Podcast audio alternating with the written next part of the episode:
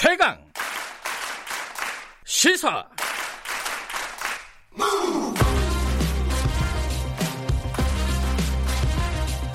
지금 여러분께서는 김경래 기자의 최강 시사를 듣고 계십니다. 네, 미래통합당 김종인 비대위가 내일이면은 어, 출범한 지 한 달이 된다고 합니다. 그동안에 뭐 기본소득 이슈도 그렇고 뭐 해프닝일 수도 있는데 백종원 대선 후보론 이런 얘기도 있었고 어찌됐든 간에 김종인 비대위원장의 한마디 한마디가 어, 정치권에 큰 영향을 파장을 미친 건 사실입니다. 어, 관련된 현안을 미래통합당 이준석, 이준석 전 최고위원과 함께 얘기 나눠보겠습니다. 안녕하세요. 네, 안녕하세요.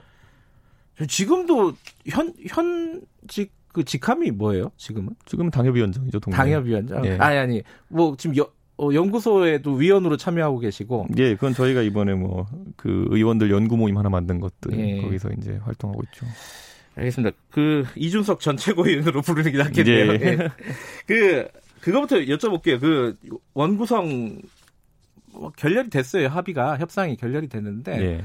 어 지금 여당에서는 야당이 틀었다는 거고 그 뒤에 김종인 위원장이 있다는 거예요. 어, 여기에 대해서 어떻게 생각하십니까?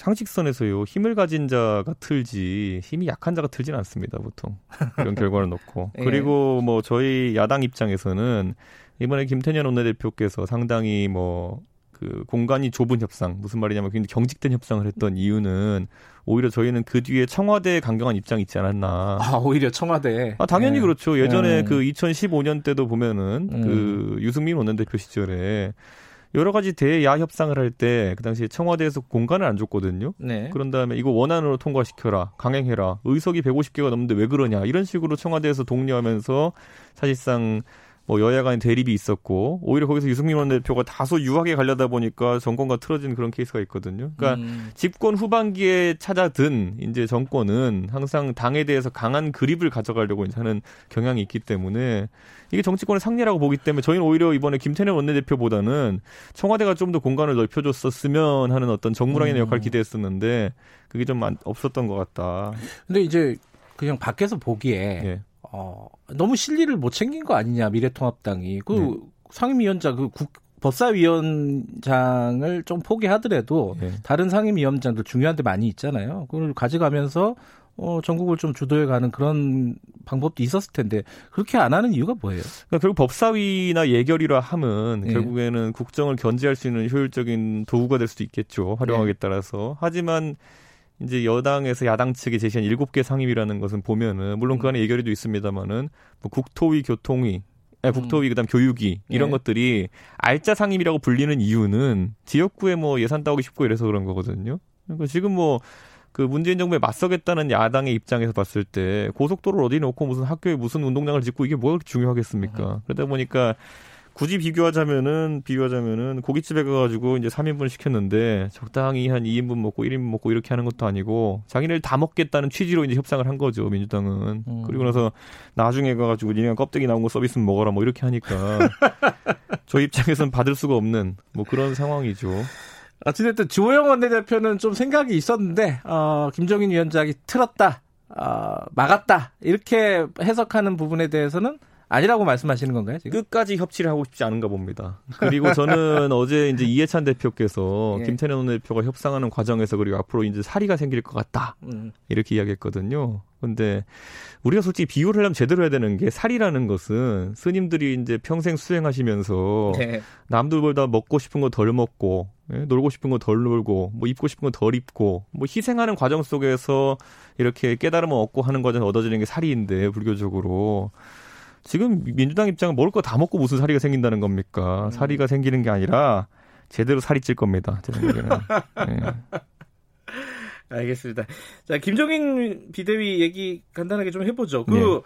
한 달간의 평가가 뭐 여러 가지가 있겠습니다만은 뭐 외부적으로 언론의 노출이라든가 네. 주목도라든가 이런 것들은 굉장히 높았어요. 근데 뭐 성, 성과가 진짜 있느냐 이걸 음. 따져보면 또 별 보이는 게 잘 없는 거고 잡히는 게 네. 어떻게 평가하세요? 원래 이분이 고공전의 달인이라는 거는 뭐 네. 이렇게 알려져 있었고 네. 상황을 한 방에 정리한 능력이 뛰어나다. 네. 예를 들어 뭐 저희 당내에서 초기에 이제 원희룡 지사라든지 네. 오세훈 시장이라든지 몇 분이 이제 다소 이제 부정적인 의견들이 피력해 봤으나 이 곰이나 코끼리 같은 느낌으로 맞서니까 아무 소위 말하는 흠집도 나지 않고 예. 를 들어 오세훈 아니 그 원희룡 지사가 네. 이러저러한 반론을 제기하니까 원지사 아 원지사가 네. 반론 제기하니까 원지사가 공부가 부족한 것 같다 이거 끝내잖아요. 그리고 아, 어제만 해도 보면은 예. 이제 많은 세객들이 사실상 그 윤석열 그 네. 그 추미애 갈등 요즘은 열애 갈등이라고 하더라고요. 네. 그런데 윤석열 추미애 갈등 속에서 평가를 내렸는데 어제 김종인 비대위원장은 검찰총장과 법무부 장관이 그렇게 싸우는 경우를 본 적이 없다. 음. 그 다음에 인성의 문제인 것 같다. 이래버리면 이제 상황이 정리가 되는 거거든요. 서로 할 말 없게 만들어버리는 그런 능력이. 추미애 장관이 아무리 그렇다고 거기 나와가지고 저는 인성이 나쁘지 않습니다. 이러면 그것도 이상한 거잖아요. 음. 그러니까 이 상황 정리 능력이 탁월하다라는 거는 인정해야 될 필요가 있다. 근데 그거는 좋아요. 그, 그거는 아마 대부분 다 인정을 하는 부분일 겁니다. 네. 근데, 어, 당을 쇄신한 건 맞느냐. 지금 쇄신하기 위해서 당의 위, 당을 위기에서 구하기 위해서 비대위를 만든 거잖아요. 당의 혁신이나 쇄신이나 이런 부분들이 진행이 된 게 뭐가 있을까? 이거 어떻게 봐야 될까요? 지금 단계는 한 달째니까 그 성과를 논하기 좀 어렵다. 음. 이렇게 보고 인선이 이제 어제부로 이제 여의도 연구원장하고 홍보본부장 만료되면서 네. 이제 사실상 인선 진용이 꾸려지는 단계다 이렇게 보면 될 것 같고요. 네.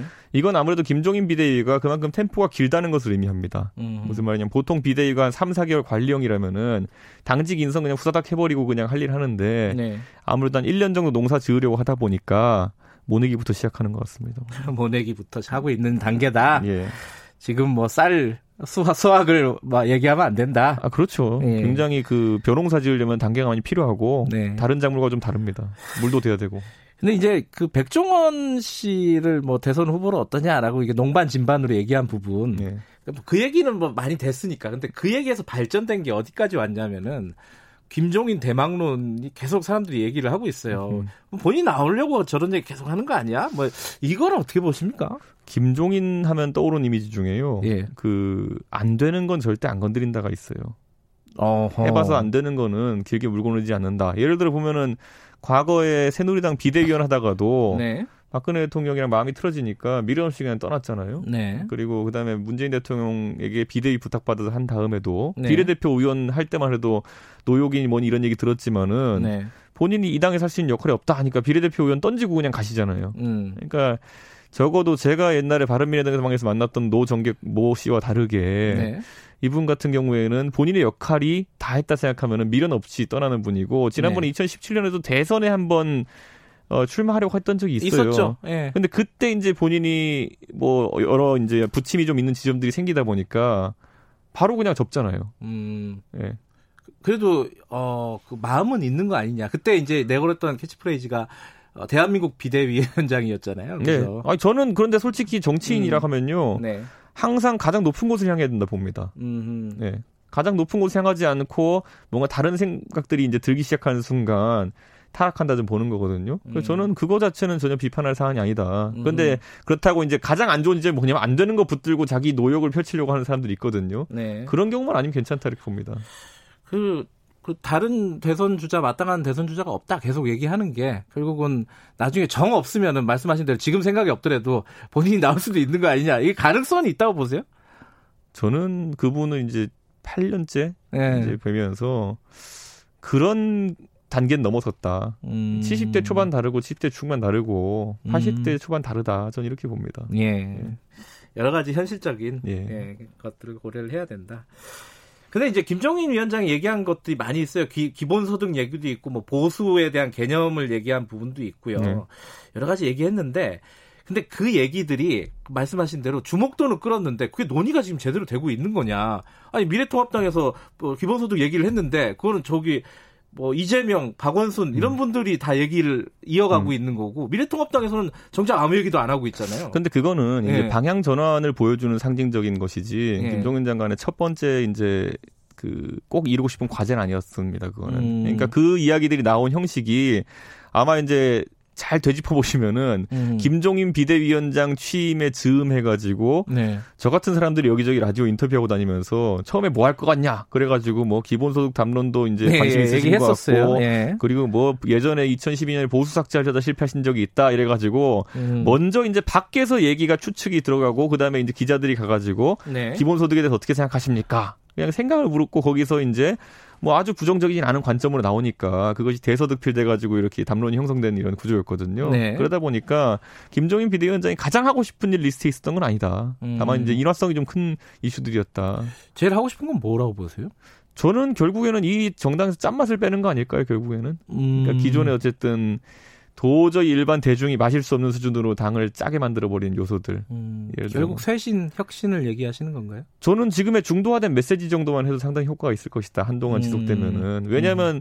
김종인 비대위가 들어선 뒤로 뭐 이념적으로 상대편을 공격하는 경우는 없지 않습니까 보면은 음. 뭐 누가 좌파라서 이렇다느니 이런 건 없지 않습니까 보면 음, 근데 이런 것들이 예. 아닌 것 같아도 중도층에 상당히 영향을 미칩니다 왜냐하면 국민들이 뭐 어떤 프레임 잡아서 상대적으로 매도하는 것들 초기에는 그냥 뭐 그 좀 동할 수 있어도 계속 한 가지 노래로 계속 틀면은 네. 피로감을 느끼거든요. 대표적인 게 뭐 토착외고 뭐 이런 것들 예, 예.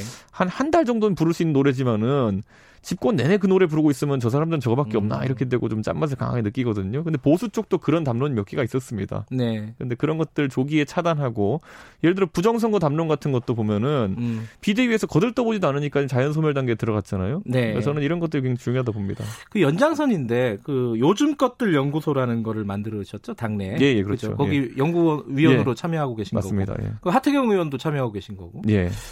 근데 거기서 이제 얘기하는 것들 첫 번째 담론이 이제 인천국제공항공사 정규직화, 정규직 전환 문제였어요. 네.